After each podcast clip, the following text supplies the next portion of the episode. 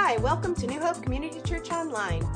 The sermon you are about to hear was originally given by Pastor Chuck Wilson. New Hope Community Church, to know, to live, and to share Jesus Christ. Um, the title for today is Never Give Up. Never give up. Anybody use that encouragement today? Uh, anybody ever feel like giving up? Maybe nobody here, but you might know someone like that. And today we're going to look at the reason why we should never give up no matter what, why we should never give up. It's also a, a prophetic picture of the, je- the death of Jesus Christ and his resurrection, but I'm going to really be focusing on never giving up as we go, as you'll see. Now, we're going to look at a story that happened 2,000 years before Jesus came. It's an amazing prophetic picture of the cross and the resurrection. Everything in the New Testament has a picture in the Old Testament. There's nothing in the New Testament that you can't find in the Old Testament, that, that God didn't prepare us for through prophetic, through prophecy, prophetic pictures. They call them spiritual types, a symbolism. And you're going to see what we look at today is you can't miss this. You can't miss what it's saying about Jesus thousands of years before he even came. You can't miss it unless we harden our hearts, unless we don't want to see it, because it's an amazing, amazing prophetic picture we're in the book of Joshua. We've been going through the book of Joshua, and we're on chapter 15.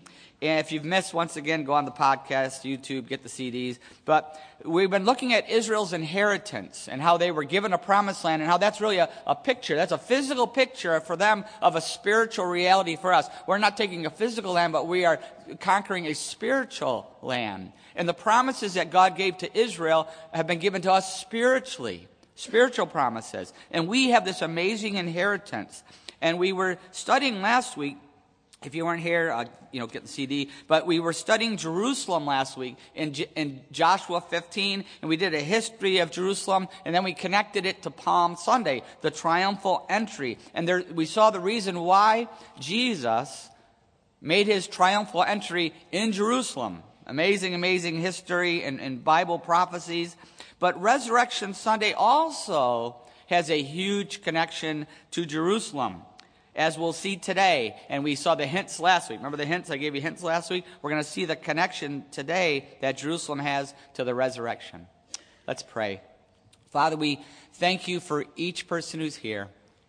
We know you've brought us each here for a reason, that your word and your spirit want to touch our hearts. I pray that you would encourage each of us to never give up. To never give up in our faith, never give up in your purpose in our life. We pray that in Jesus' name. Amen. All right, Genesis 22. I'm going to read the, the, the, the, passage here. It's the testing of Abraham. I think most, many of you read it, read it already. Sometime later, God tested Abraham. He said to him, Abraham, here I am, I, he replied. Wouldn't you like God to just call you out sometime?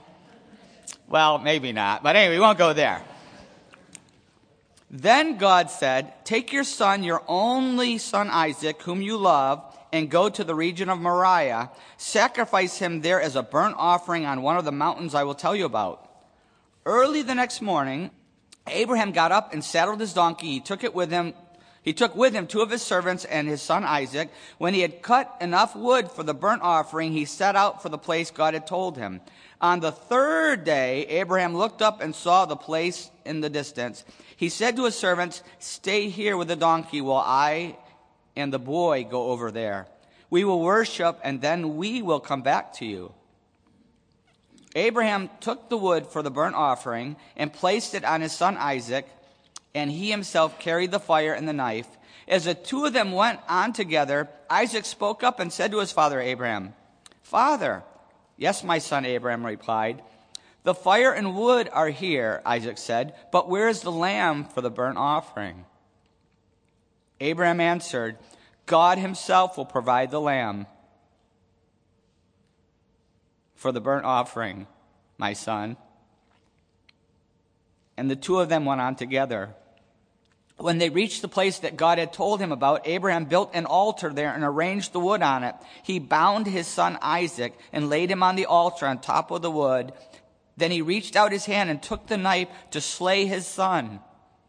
But the angel of the Lord called out to him from heaven, Abraham, Abraham. Here I am, he replied. Do not lay a hand on the boy, he said. Do not do anything to him. Now I know that you fear God, because you have not withheld from me your son, your only son. Abraham looked up, and there in the thicket he saw a ram caught by its horns, and he went over and took the ram and sacrificed it as a burnt offering instead of his son.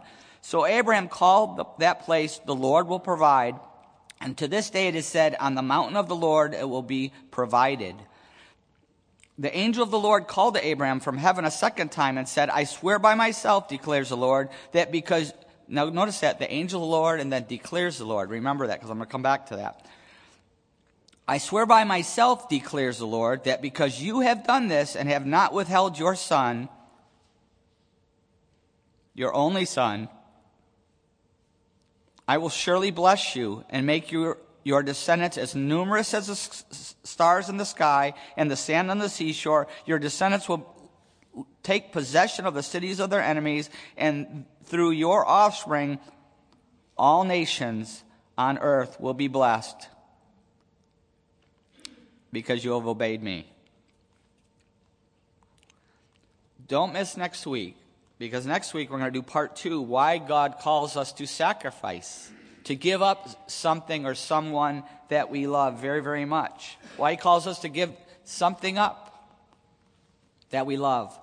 Today we're going to look at the prophetic. That's going to be the practical. Don't miss it because it's going to be, it's, it's powerful. But today I want to look at the prophetic. This is all a prophetic picture. And let's connect some dots to Resurrection Sunday. First of all, in verse 2, and I think a lot of you have already seen a lot of parallels, haven't we?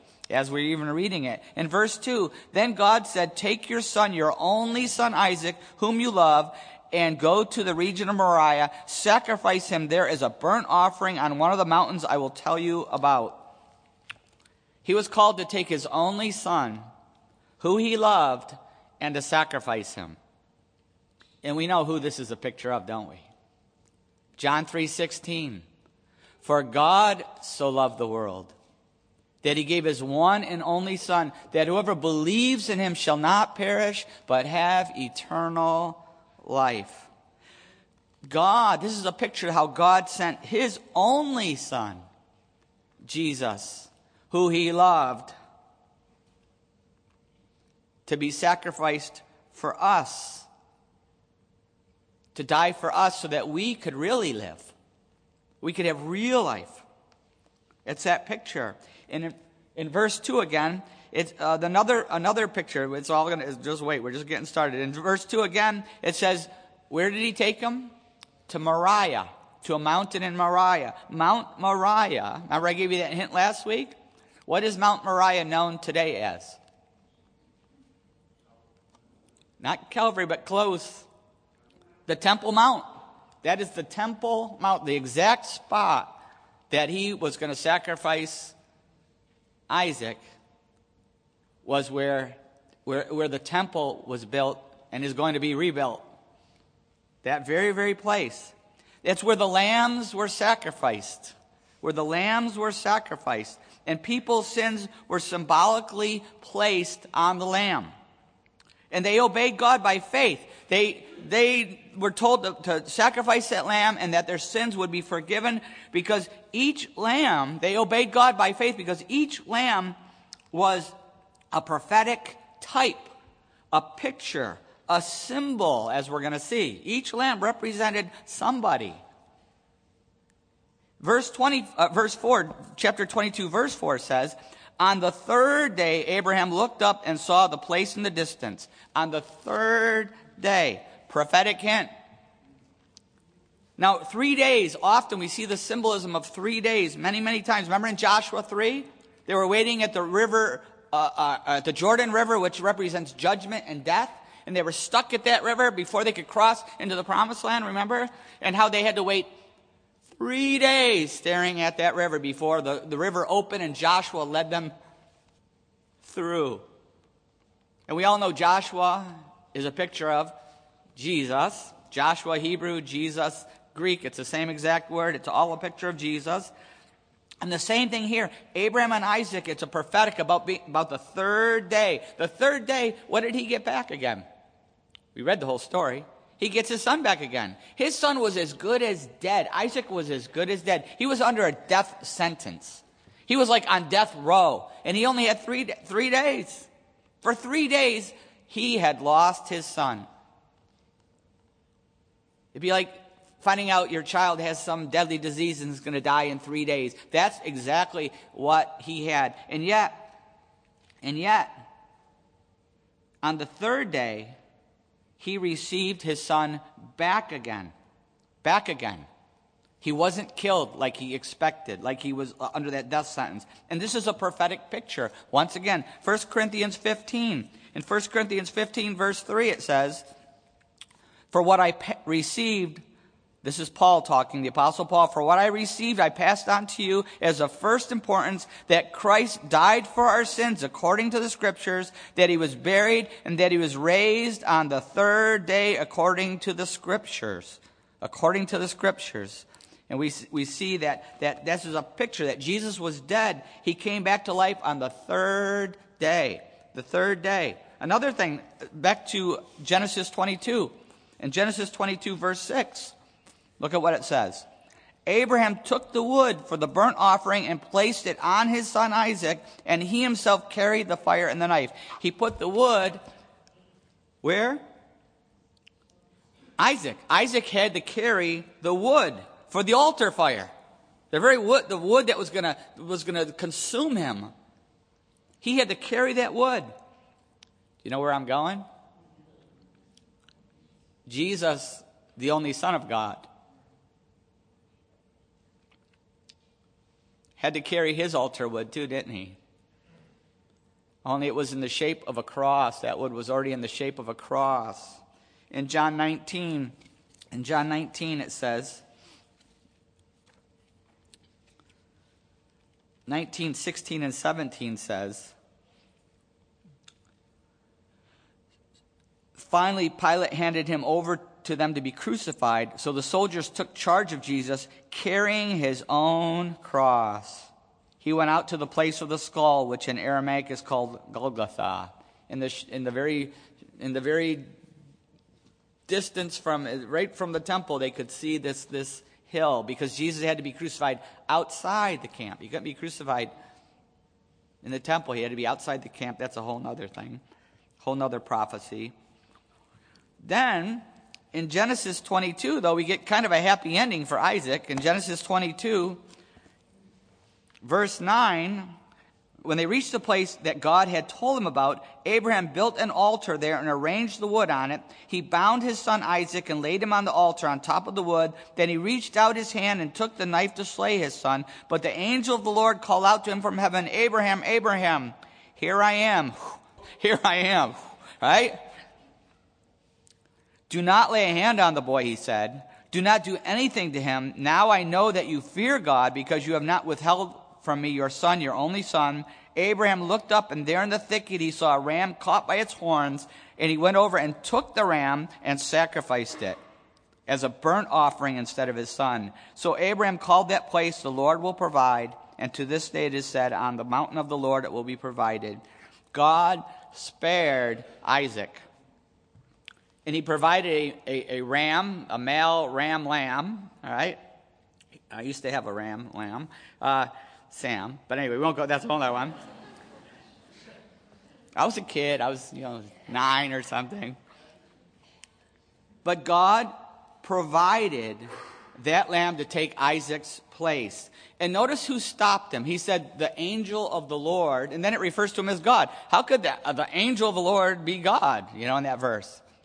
Well, whenever you see an angel, it means just an angel. But when you see the angel of the Lord, it's almost always, by context, you can see it, it's almost always a Christophany. That's Jesus himself, a pre incarnate incarnate appearance of Jesus himself. It's called a Christophany. Jesus didn't just appear, you know, in Bethlehem. He's been there since the beginning. He's been God's son since the beginning. And in the Old Testament, also often said the angel of the Lord. It's talking about Jesus himself. Later on, we see clearly that it's the son of God. But, but the angel of the Lord, Jesus himself stopped the knife. Jesus himself stopped Isaac from being killed. It was Jesus himself. Why? Because he was the Lamb of God. Jesus was the Lamb of God. He knew that he would be the ultimate sacrifice. He knew that Isaac was just a type, a picture of what he was going to be called to do someday. But instead of being spared, he was going to be speared in the side to make sure he was finished off. The blood and the water. He was going to be speared. When Jesus, the only Son of God, was on the cross, the ultimate altar, the ultimate altar, he, he didn't stop the knife. God did not stop the knife. Jesus did not stop the knife.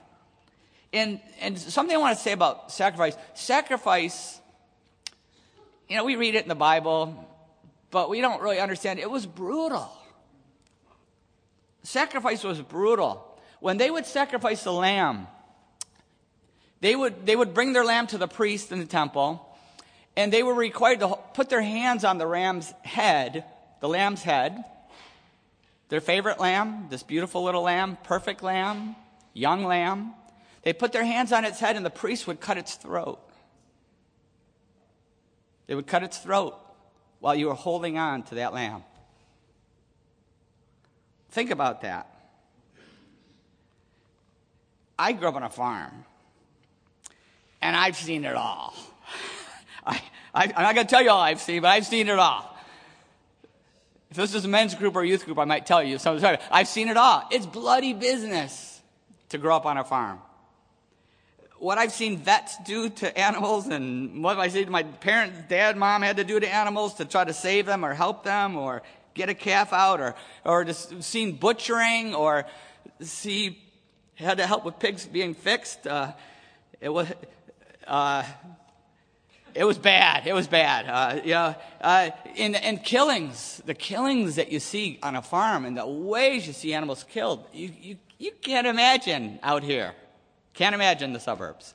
But, you know, vicious animal, you know, we had vicious, rabid you know, animals, they had to be killed quickly, you know, vicious dogs that were attacking, you know, animals and vicious cats, you know, I've seen vicious cats that were killing kittens and stuff. We, oh, we've seen some, a lot of killing.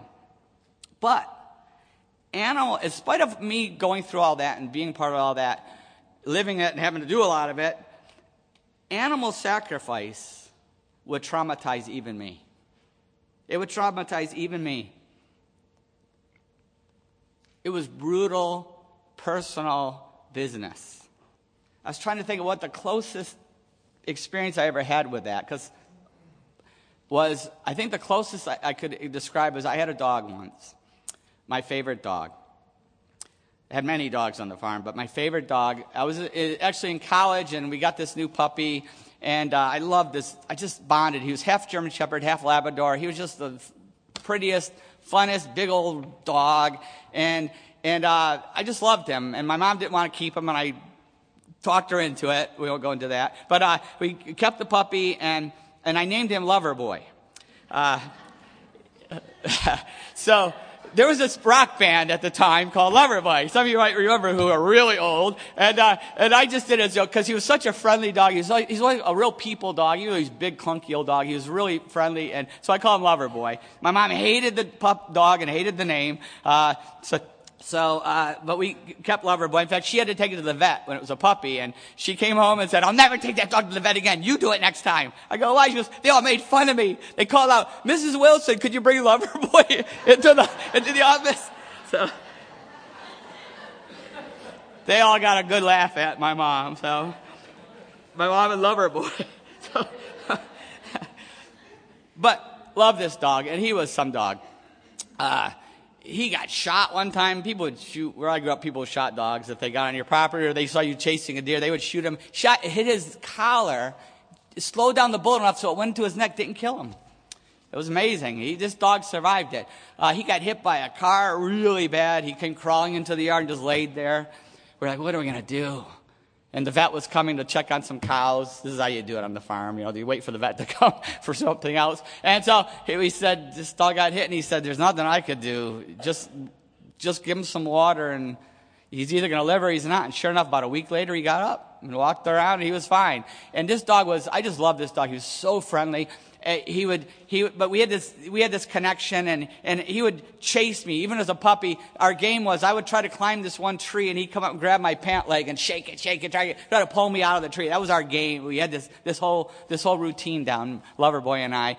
And, uh, LB, my mom called him LB. All right, so anyway, she couldn't bear to call him lover Loverboy. But anyway, but I went off to college and and and I would see him in the summer, and I'd come back, and even though he kind of became my brother's dog, my brother Todd was a little young, couple years younger, he became his dog. Eh, but when I came home, we had this instant connection. We just were always close. He just we went through the whole routine all summer. He was my dog again. Then I'd hand him back to my brother, and and and every year it kind of went on like that. But then I went off then I went off and got married and didn't come home that much and only came home once in a while. But every time I came home, it was still the th- same thing. Yeah, as they watch, I tell my kids, watch this, watch this, watch what he does. And we do this whole thing. We just, we're really, really, I just love that dog. You know, you can only, you have, if you ever had a dog, you can only love one. Oh, we had so many I love, but one that you can really, really love, like a, like a boy can love a dog. Well, that was this dog. But one time I came back and he didn't come out to greet me. He had gotten old. You know what happens with the German Shepherd labs? You know, they, they had trouble with walking he got old. And I came into the yard and I remember like, lover boy, and I heard him doing his thing. But he couldn't come out. He was in the haymow, just laying there. And I was like, I don't want to tell this story. but it, you'll see why I did in a minute. I was like, where is he? And my brother Todd and I went running out and he was laying there, just laying there, you know, just wagging his tail and had his head up and he's barking like, like he wanted to get up, but he couldn't get up. And he was, he was dying. And, and I was like, oh, what happened? My brother's like, it's time for him to go. And I said, well, what are you going to do? He goes, well, I go, can you, can we take him to the vet? He goes, we can't take this dog to the vet. First of all, farmers rarely take animals to the vet. You can imagine all those animals, is what it would cost them. But also, he said that would be torture for, for Lover Boy. He, he's only been to the vet once.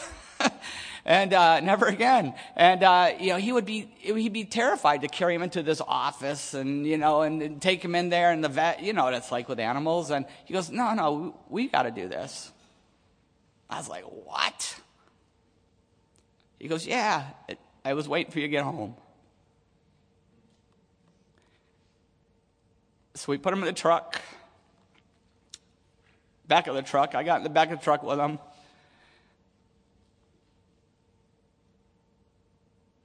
Drove him down the lane. My t- brother's driving. The whole time I'm just petting him. Just a dumb dog, right? Why do we get so attached?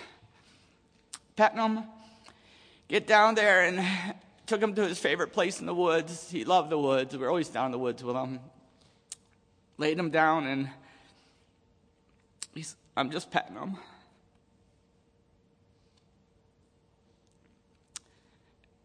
And the shot rings out. Right while I'm petting him, talking to him. And we buried him right there.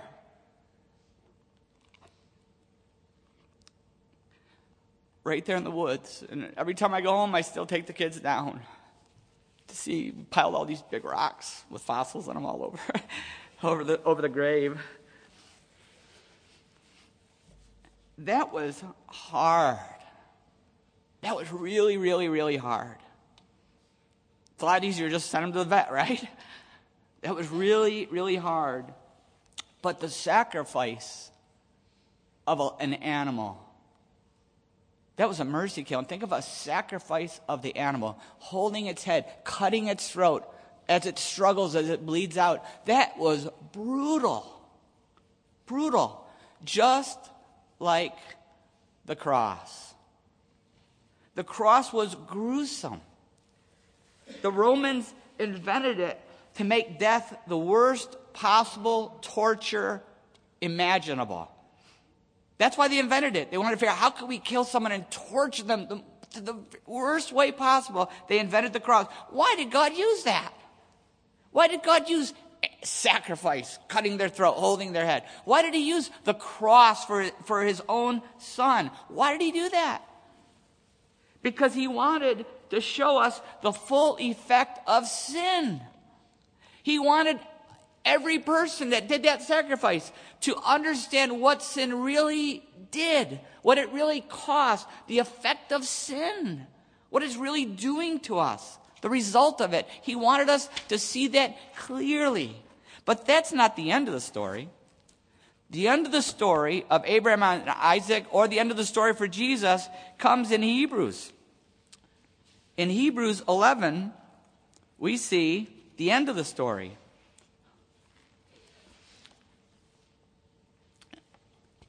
Hebrews 11, 17 says, By faith, Abraham, when God tested him, offered Isaac as a sacrifice. He who received the promise was about to sacrifice his one and only son. Even though God had said to him, It is through Isaac your offspring will be reckoned. Abraham, now get this, reason that God could raise the dead. And figuratively speaking, he did receive Isaac back from the dead. Abraham believed that God could and would raise his only son from the dead. Remember, he said, We'll be back. He, he believed that. And that's exactly what God did with his one and only son. This is a picture of Jesus. It's what he did with his one and only son. Back to 1 Corinthians 15, starting with verse 3, but I'm going to read a little further this time. In verse, verse 15, it says, chapter 15 verse 3 for what i received i passed on to you as of first importance that christ died for our sins according to the scripture that he was buried that he was raised on the third day according to the scriptures that he appeared to peter then to the twelve, and after that he appeared to more than 500 of the brothers at the same time, most of whom are still living, though some have fallen asleep. Then he appeared to James, and then to all the apostles, and last of all he appeared to me also as to one abnormally born. Remember Jesus appearing on the road to Damascus to Saul, who became the apostle Paul. That's what Resurrection Sunday is all about why we are here today, why we're not sleeping in and eating candy. Which, what most of the world is doing. That's why we're here today, because of the resurrection of Jesus Christ. Abraham believed that God had power even over death. He was willing to sacrifice his only son, the son of promise. He believed that, that he could even resurrect from the dead. But the starting point is that Abraham had already put his faith in God. Genesis 15, 6. Abram believed the Lord and he credited it to him as righteousness. That is for us. Quoted again in Romans. That is for us. Abram believed the Lord and it was credited to him as righteousness. He had put his faith in God and he had put his faith in God's provision of a lamb. Genesis 22, 8. He had put his faith in God's provision of a lamb. Abraham answered, God himself will provide the lamb for the burnt offering, my son. He knew that God would provide the lamb. He knew that. He was prophetically, Abraham in this story was prophetically putting his faith in Jesus Christ, the lamb that God himself provided. He, eh, he, was prophetically putting his faith in the lamb of God who takes away the sin of the world. He was putting his faith in God's one and only son, the same way that we must put our faith in Jesus Christ to have life to have life here on earth, the real life here, and life forever with God someday. It's by putting our faith in Jesus. John 3:16, I already read it, I'm going to say it again. For God so loved the world that he gave his one and only son, that whoever believes in him shall not perish but have eternal life. Do you have that hope today? This resurrection Sunday, this Easter, do you have that hope that, that no fear, even of death? Do you have that hope, not even of death? Do you know that you have life in Jesus Christ? The resurrection of Jesus Christ is proof that we can all have life now and forever with God someday. Do you have that hope? Do you have that hope? John 3:16 For God so loved the world that he gave his one and only son that whoever believes in him shall not perish but have eternal life. The word there for believe is not just intellectual, it means belief of the heart. That's what the word means. The real word means it means to completely put your trust and hope in Jesus and give your life to him. That's what it's talking about here. We were all like Isaac. We were all under a death sentence. Every one of us was under a death sentence. But Jesus took our place on that altar. He took our place on that cross. That's what he did for us. Have you ever put your faith in Jesus Christ? Do you have that hope? No matter what you face in life, whether, whether it's a, a, a, a trial, a temptation, persecution, whatever battle, whether it's even death itself that you're facing, do you have that hope? As maybe you have, you put your faith in Christ as Christians. Are we living by faith? Are we living in this hope by faith?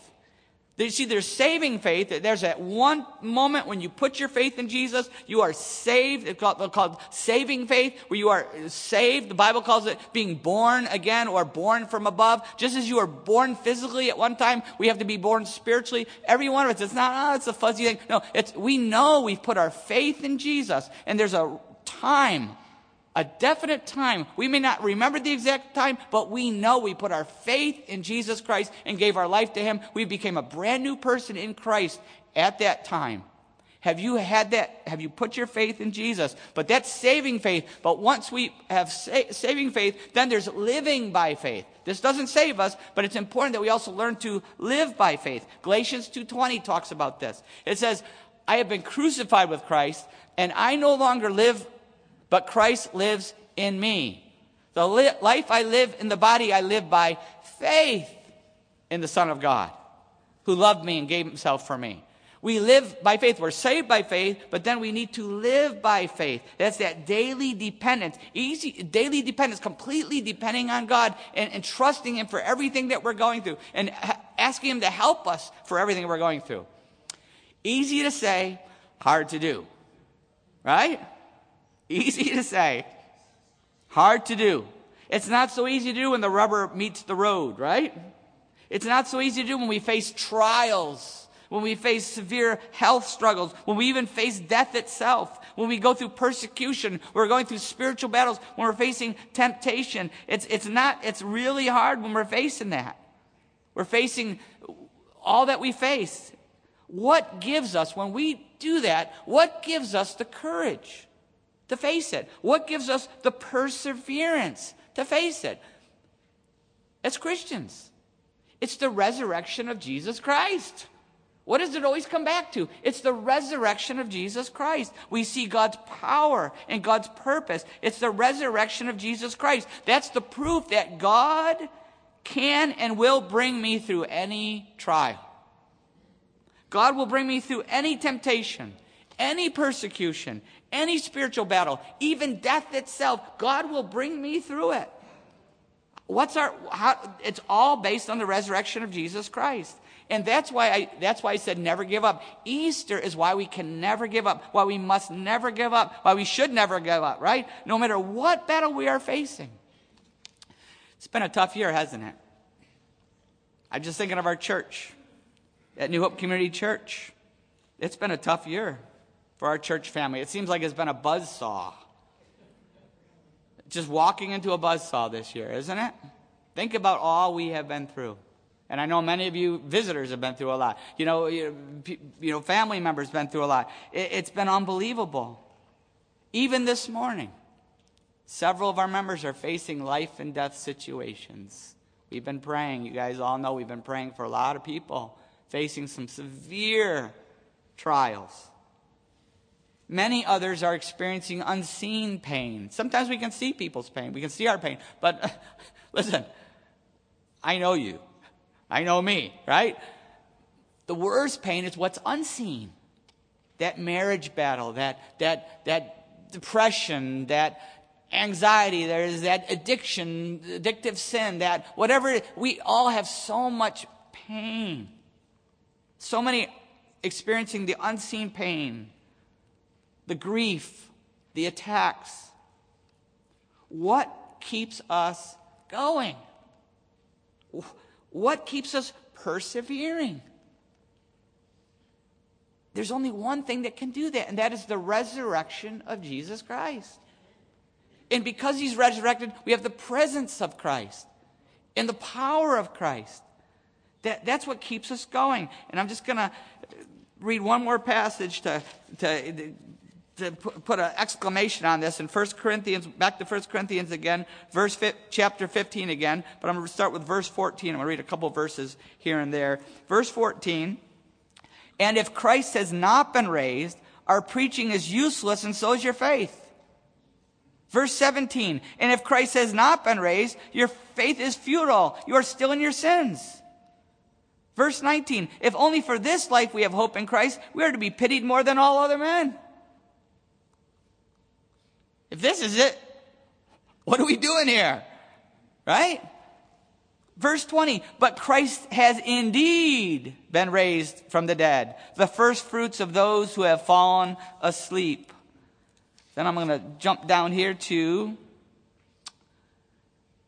51. Listen, I tell you a mystery. We will not all sleep, but we will all be changed in a flash and the twinkling of an eye at the last trumpet. For the trumpet will sound, the dead will be raised imperishable, and we will be changed. Verse 54 at the end where it says, Death has been swallowed up in victory. Where, O death, is your victory? Where, O death, is your sting? We sang that song today. Awesome. Verse 56, the sting of death is sin, and the power of sin is the law. But thanks be to God, He gives us victory through Jesus Christ, through our Lord Jesus Christ. Therefore, here we go. Therefore, whenever you see therefore, it's therefore a reason, right? Therefore, my dear brothers, stand firm. Let nothing move you. Always give yourselves fully to the work of the Lord because you know that your labor in the Lord is not in vain. It's connected to the resurrection of Jesus Christ. It's the power of Jesus Christ. It's the presence of Jesus Christ. I know a lot of us are going through trials. You know, I've been through mine. But I tell people all the time, and I know this because I've lived it, there's only one thing worse than going through the trial that you are going through. Whatever it is, whatever you are going through, pain, brutal, whatever it is, there's only one thing worse than going through that. And guess what that is? Going through it without Jesus Christ. Going through it without Jesus Christ. The presence of Christ. And that's what gives us hope for today hope for tomorrow, hope for eternity. It's like the, the song, I Can Only Imagine. The movie's out. I, several people have seen it, said it's awesome. Watch it. It's supposed to be awesome. But the song, I Can Only Imagine what it's going to be like someday in, in, in front of Jesus. That's what keeps us going. And before we pray, I'm just going to say one great illustration of this is Elizabeth. Elizabeth I went to visit her a couple weeks ago, and you know she's 90. she doesn't like when I say her age, but uh, she's real sensitive about that. But it's 90 something, right? So she's close to 100. And she, I went to see her at the hospital, and she was in really bad shape.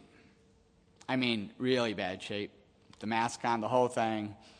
And and I was talking to her, and what, what she was most upset about wasn't all that she was going through. She was most upset is nobody was listening to her. Doctors, all the people, nobody would listen because she's like, leave me alone. I'm ready to go to heaven. Don't give me that shot. Don't put that on me. Don't do this. Don't give me, a, don't, don't do anything to me.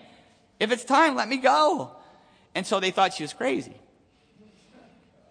And I, you know, they weren't listening to her. And, and I got there and I started talking to her and I said, and I finally called in the medical people. I said, listen, she, this, she's not saying anything different than she's been saying the last couple years.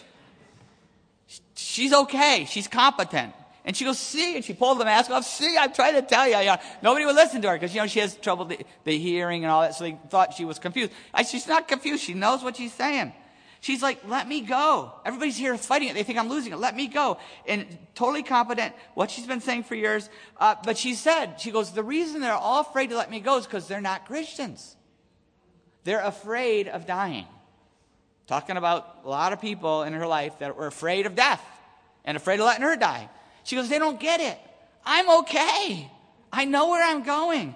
And, and finally I got the nurse in and we are talking in front of the nurse and, you know, and I said, and she finally, she's like, wow, she really does know what she's talking about. I go, I know. She just can't hear you all the time, but she totally communicated it. And she goes, she said to the nurse, I know where I'm going. Let me go. so the nurse goes out, comes back in a little later, says, I just talked to all the people close to you and I talked to the doctor and you're right. You, you do, can make this decision to just go. You know, we don't have to keep torturing you. Uh, we're, we're gonna, if it's God's time, you know, we'll let you go. I understand what you're saying. She goes, yes, let me go, let me go. So I said, Elizabeth, it's okay. They pull the mask off her and they say, we're not going to do X, Y, and Z. You're not going to do all these tests and invasive things. We're just going to, we'll, we'll let nature take its course. We all know who's behind that.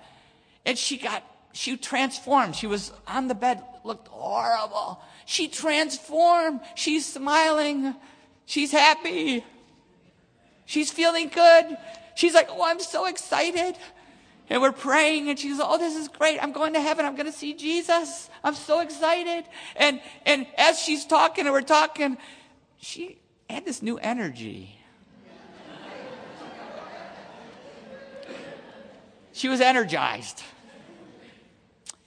And I prayed with her and said, have fun in heaven. I'll see you someday. But I had my doubts.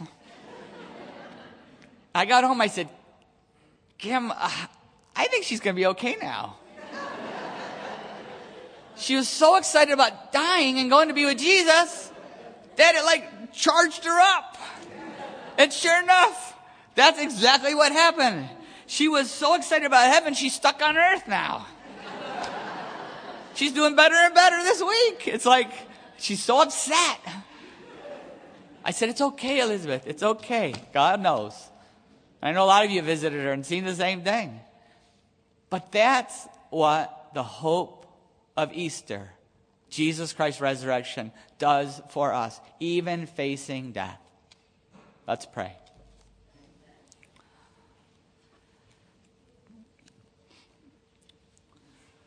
As we go to this time of prayer, do you have that hope? As each of us is praying to God, between us and God, do you have that hope? You can have it right now, right where you are, by putting your faith in Jesus Christ. For God so loved the world that he gave his one and only Son, that whoever believes in him shall not perish but have eternal life. You can put your faith in Jesus right now. There's no ritual. There's no religious rites. There's no religious people needed. It's between you and Jesus. It's a prayer from your heart to God's heart right now. A simple prayer of faith.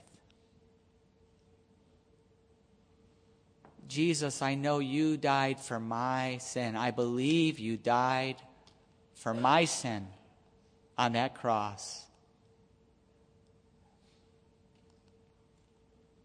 Everything I've ever done wrong, everything I've, that I'm ashamed of, everything that I'm afraid of because of what I did, I know you died for that.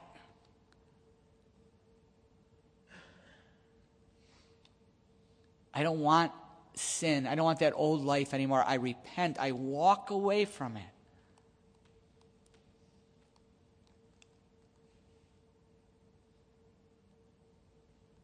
I put my faith in Jesus.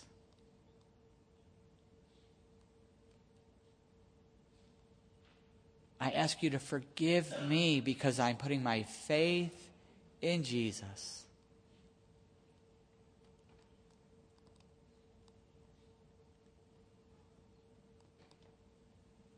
I give my life to you, God.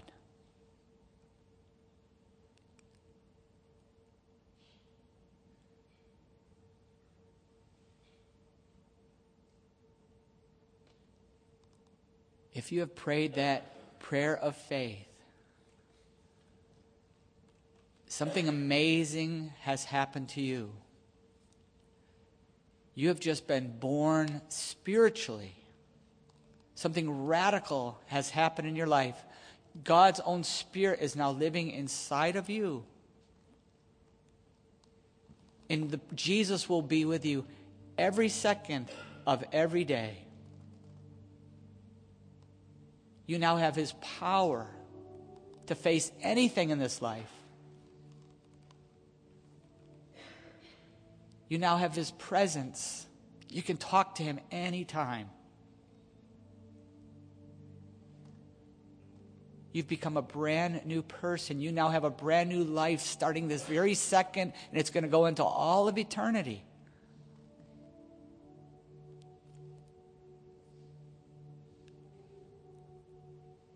If you have given your life to Jesus, put your faith in Him, I want to encourage you to let somebody know.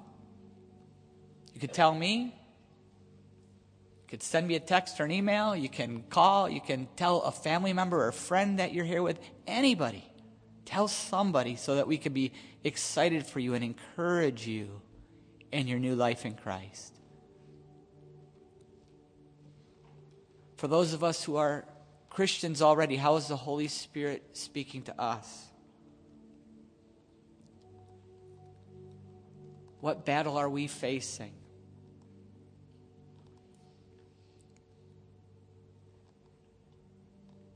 Would this Resurrection Sunday be a new day for us to persevere, to depend on the power of Jesus? to seek his presence every day, every hour, every minute, every second, seeking the presence, living in the presence of Jesus Christ, his mercy and grace. Father, I pray that every one of us would leave with renewed hope today because of your love that sent your Son for us, and because of the power of the resurrection of Jesus.